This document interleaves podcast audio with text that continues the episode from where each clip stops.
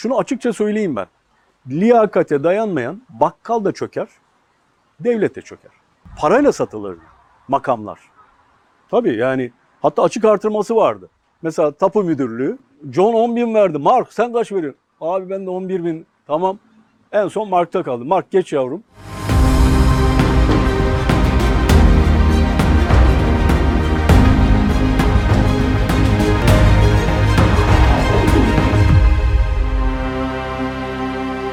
Savaş abicim hoş geldin. Hoş bulduk. Eyvallah Serdar. Abi pek çoğumuzun derdi olan ama nasıl bir çare bulacağımızı da bilemediğimiz bir husus var. Ona sizin nazarınızdan bakmaya arzu ederim bu programda. Eyvallah. Şimdi hep duyuyoruz. Ehliyet, liyakat, Hmm. emniyet, sadakat. Bunların birbiriyle öncelenmesi filan. Evet. Ne demek abi? Ehliyet, liyakat, emniyet, sadakat. Bununla başlayabilir miyiz? Evet. e, önce belki e, seyircilere de ilginç gelebilir. 1865'te biliyorsun Amerika'da iç savaş bitti. İç savaş kuzeyin kazanmasıyla bitti. Ve dediler ki biz daha önceki devlet anlayışını değiştiriyoruz. Yani Amerikan devleti yenilenecek, reform yapacağız. Ondan sonra dediler ki yeni bir sistem getirelim. Eskiden torpille devlete adam alınıyordu Amerika'da da. Ha şimdi alınmıyor mu? Şimdi ona geleceğiz.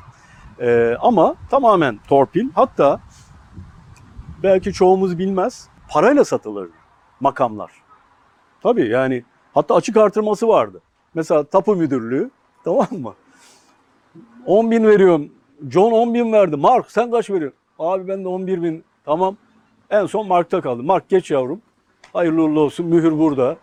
Ee, ondan sonra görev yemini falan filan o şekildeydi. Ha bu nerede? İmparatorluklarda yani İngiliz İmparatorluğu'nda da böyleydi, Fransız'da da böyleydi. Osmanlı'da pek öyle değil. Osmanlı'da öyle değil. Osmanlı'da başka bir şey var, anlayış var. Ona geliriz. Ama Amerika dedi ki ulan biz bu e, ona spoils system diyorlar. Yani torpil sistemi. Buna dedi bırakmamız lazım. Niye? Evrensel bir devlet olacağız. Büyük bir devlet olacağız. Büyük devlet olmak için açık devlet olmak lazım. Yani sistemin kabiliyeti açık. Bizden olan olmayan, efendim e, bizim yandaşımız, candaşımız olan olmayan ama bize yarayan adamları bulmamız lazım. Kabiliyete bakmamız lazım. Nasıl yapalım? Dediler ki acaba bu kabiliyet sistemini, ehliyet, liyakat sistemini uygulayan dünyada neler var? Hangi ülkeler var? Onları gidelim araştıralım. Üç ülkeyi abi araştırdılar. Üç ülkeden aldıkları, liyakatle ilgili aldıkları ışıklarla 1865'te baş, 66'da başladı. 70'lerin başında bu kanun geçti. Hala Amerika o sistemle yönetiliyor. Yani bürokrasi o sistem üzerine gidiyor. Ee, nedir abi o üç ülke? Ben talebelerime bunu sorarım. Hiçbirisi abi Osmanlı'dan bahsetmiyor. Türkiye'deki talebeler.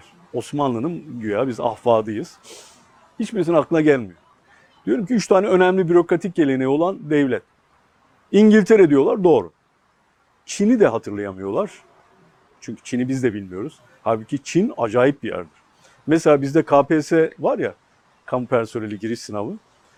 Onun ilkini adamlar milattan önce 2500'de yapmışlardı. Tabii tabii. Hatta internete girerseniz Çin'de yanlış hatırlamazsam 1800'lerin 1880'ler gibi böyle kulübeler var. Muhafaza ediliyor onlar. Kulübeler abi bir araziye böyle e, kulübeler yapılmış. O kulübeler ne işe yarıyor diyorum ben fotoğrafı talebelere gösteririm. Hocam ya hela mı falan diye bakıyorlar tamam mı? Lan hela değil. Bu merkezi memur alma sınavında liyakati tespit etmek için her bir talebeyi o kulübeye koyuyorlar. Soruları veriyorlar. Adamlar onun üzerine bir risale yazıyorlar. O kulübeler onun için yapılıyor. Onu bile adamlar yapmışlar. Ha bu 2500 sene önceden. Yani bu yeni bir şey değil. Neyse Amerika Çin'den örnek alıyor. E tabi doğal olarak İngiltere'den. Çünkü kendini sömüren bir önceki devlet. Dedim bir de Osmanlı'dan örnek aldım.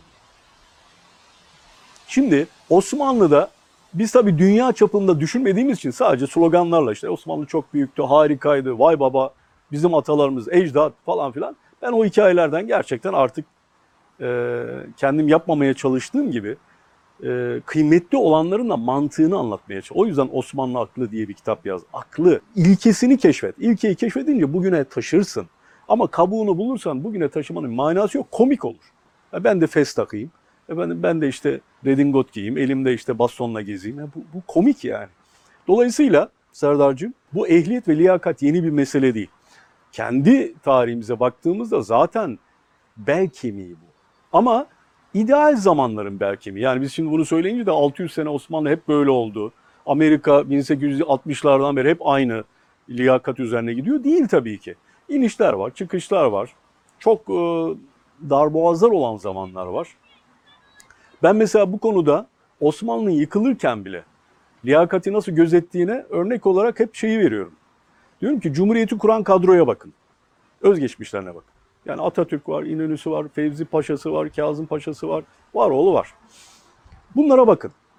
Bunların arasında Osmanlı'nın yıkılma döneminde yetişmiş adamlar bunlar. Yani harp okuluna çok prestijli bir okul, belki en prestijli okuldur Harbiye. Bu adamlar girmişler.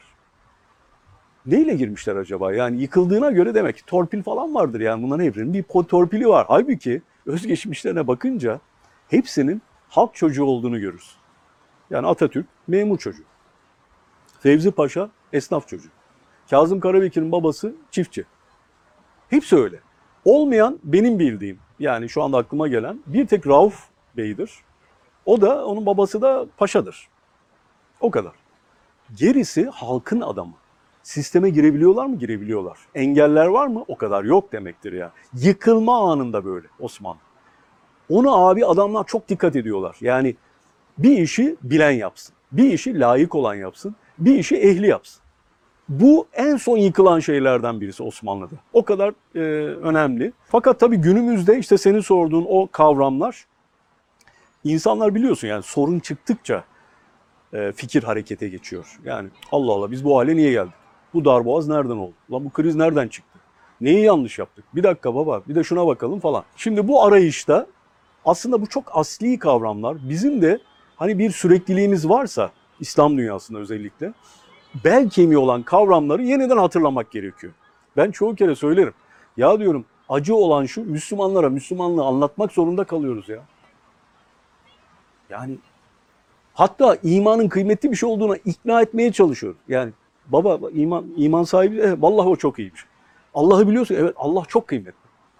Yok abi. İlla bir ileri geri hareketler.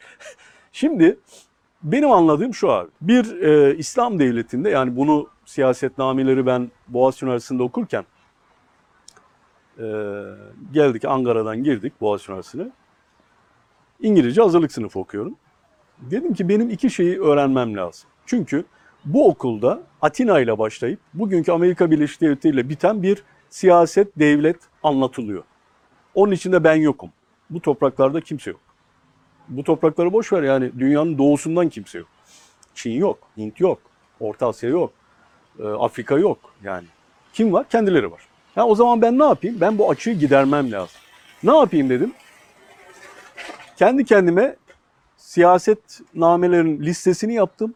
Ki o zaman biliyorsun kütüphaneler bugünkü gibi değil yani. Bir kütüphanede gideceğim bulacaksın. Öbüründe olup olmadığını bilemezsin. Oraya ayrıca gitmen lazım. O listeyi yaptım abi. Üniversitede okurken bir yandan o listeyi e, tamamlamaya çalıştım. Yani bulup bulup okumaya çalıştım. Şimdi bunların hepsine baktığım vakit, ha birincisi bunu yaptım. İkincisi dedim ki Osmanlıca bilmeden ben geçmişimi doğru anlayamam. O zaman kendi kendime Osmanlıca öğrendim. Nasıl? Matbu kitapları okuyacak kadar. Yani kekeme de olsa e, o, o bile benim için önemli bir e, aşama oldu yani açıkçası. Aslında biliyor musun bunu Halil İnalcık Hoca da bana söyledi rahmetli. Ee, ben Bilkent'te doktora yaparken bir yandan da dedim Halil Hoca'nın derslerine gideyim. Böyle bir kıymet burada varken kaçırmayın diye. Halil Hoca'ya gittim ziyaret ettim odasında. Sohbet ettik falan sağ olsun. Sonra bana dedi ki Osmanlıca biliyor musunuz Savaş Bey dedi.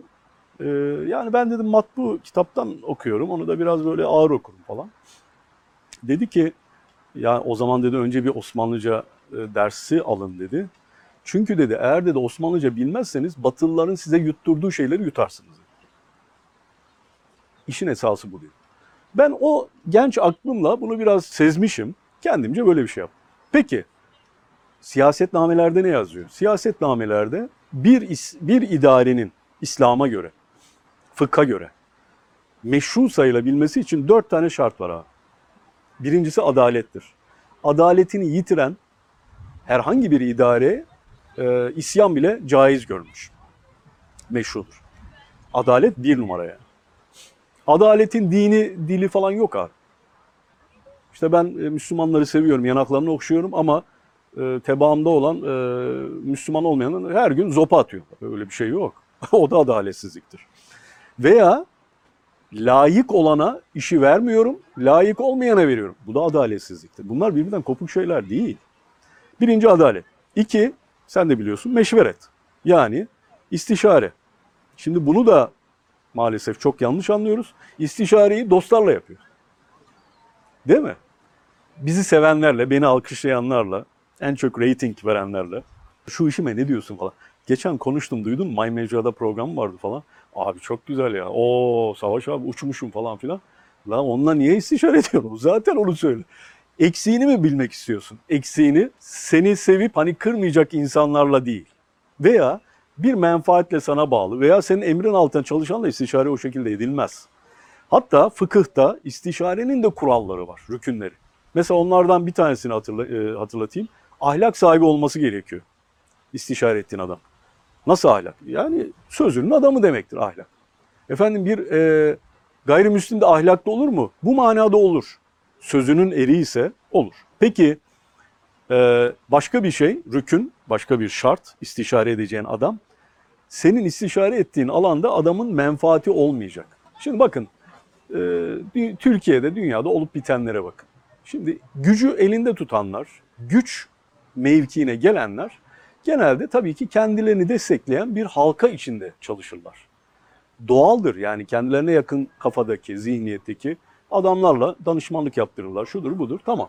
Fakat siz e, bir işi hazineden alıp yani bütün insanların vergisini topluyorsunuz. Sadece sizi sevenlerin değil.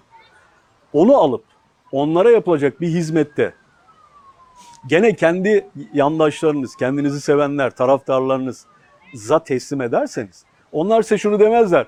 Aa efendim bu bize yarar ama memlekete yaramaz. Bunu diyecek adam ya. İstişare bunlarla yapılır. O işte menfaati olmayacak. İstişare ile alakalı bir şey soracağım. İstişare iki türlü yapılıyor abi bizde. Bir, istişare yapan karar merci o heyete kanaatini belli ediyor. Heh. Ondan sonra siz ne diyorsunuz dediğinde Evet. aykırı bir ses çıkma ihtimali yok. Evet. İkincisi soruyu soruyor. Evet. Kanaatler be- net bir şekilde belirtiliyor. Çünkü Evet. karar merciğinin kanaatini henüz kimse bilmediği için Evet. ya tabiri amiyaneyle ama yeri geldi söyleyeceğim. Yalakalık yapma ihtimali olmadığı için hakikat neyse onu söylüyor, bildiğini söylüyor. Evet, evet. Burada nasıl hareket etmek E, lazım? tabii ki ikinci yol. Bu işi bilenler zaten öyle hareket eder. Yani kendi niyetlerini, hedeflerini çok belli etmezler. Ee, ortaya e, açık söylerler ve ondan sonra toplarlar. Hatta özür dilerim tam Pardon. tersi kanaatle ifade edebilir mi? İnandığı şeyin tersini Tabii. söyleyip bakalım ne diyecekler. Tabii kıvılcım alabilmek için zıttı olan bir şeyi de söyler. Şimdi bunların biz çoğunu inan sadece devlet kademesi değil. Yani biz hep şöyle düşünüyoruz. Ben bundan da çok bizarım yani.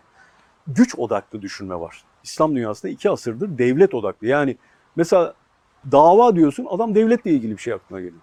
Ahlak diyorsun devletle ilgili bir şey aklına geliyor. Efendim hizmet diyorsun devletle alakalı bir şey. Ya arkadaş sen de insansın. Mahşer günü hizmetinden, davandan, yaptığın işlerden sorulmayacak. Sen sorulacaksın. Evet.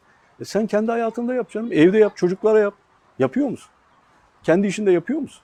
Yo birileri gelsin yapsın. Çünkü oraya eklemlenecek ki kendini güçsüz hissediyor ya. Güçlü birilerinin arkasından e, işini görecek. Şimdi bu istişare konusu da bizim gelip gelip hep böyle devletle ilgili saydığımız bir şey. Halbuki öyle değil. Yani İlginç değil mi? Yani insanlar mesela bir arsa alacakları zaman 50 tane adam arıyorlar. Abi şurada şöyle bir arsa varmış. Şu kadarmış. Doğru mu değil mi? Bu alınır mı satılır mı? Araba alırken soruyor. 50 tane bayi geziyor. O araştırmaları yapıyor. Ama diyelim ki hayatıyla ilgili kararlarda eğer mesul bir mevkide ise memleketle ilgili kararlarda buna ihtiyaç duymuyor. E işte bu büyük bir facia olur. Yani şunu açıkça söyleyeyim ben liyakate dayanmayan bakkal da çöker, devlet de çöker. Bu kadar basit. Yani Bakkala mesela hesap kitap bilmeyen yeğenini koy. Niye? Yeğen ya. Çalmaz. Kasadan çalması yeter. Onu koy. Yemin ediyorum iki gün, üç gün içinde bakkalı bitirir. Müşterilere böyle bizim çoğumuzun yaptığı gibi gelene gidene sanki kovacakmış gibi bakarsa bizim de öyle bir halimiz var enteresan ya. Mesela sanki niye geldin gibi. Mesela bu da liyakat. Ne kadar uzak olduğumuzu ve dışladığımızı gösteriyor. Savaş abicim, özellikle yaşadığımız çağda bizi hep bir dilemmanın ortasında bırakıyorlar. Yani İkilemde. ehliyet, liyakat mi, Evet. sadakat mi? Bunlardan birini tercih etmek durumunda mıyız? Bazı hususlarda birisi diğerine öncelenebilir mi? Öncelenebilirse bunlar hangi hususlardır? İkisini birlikte bulmak bu kadar mı zor?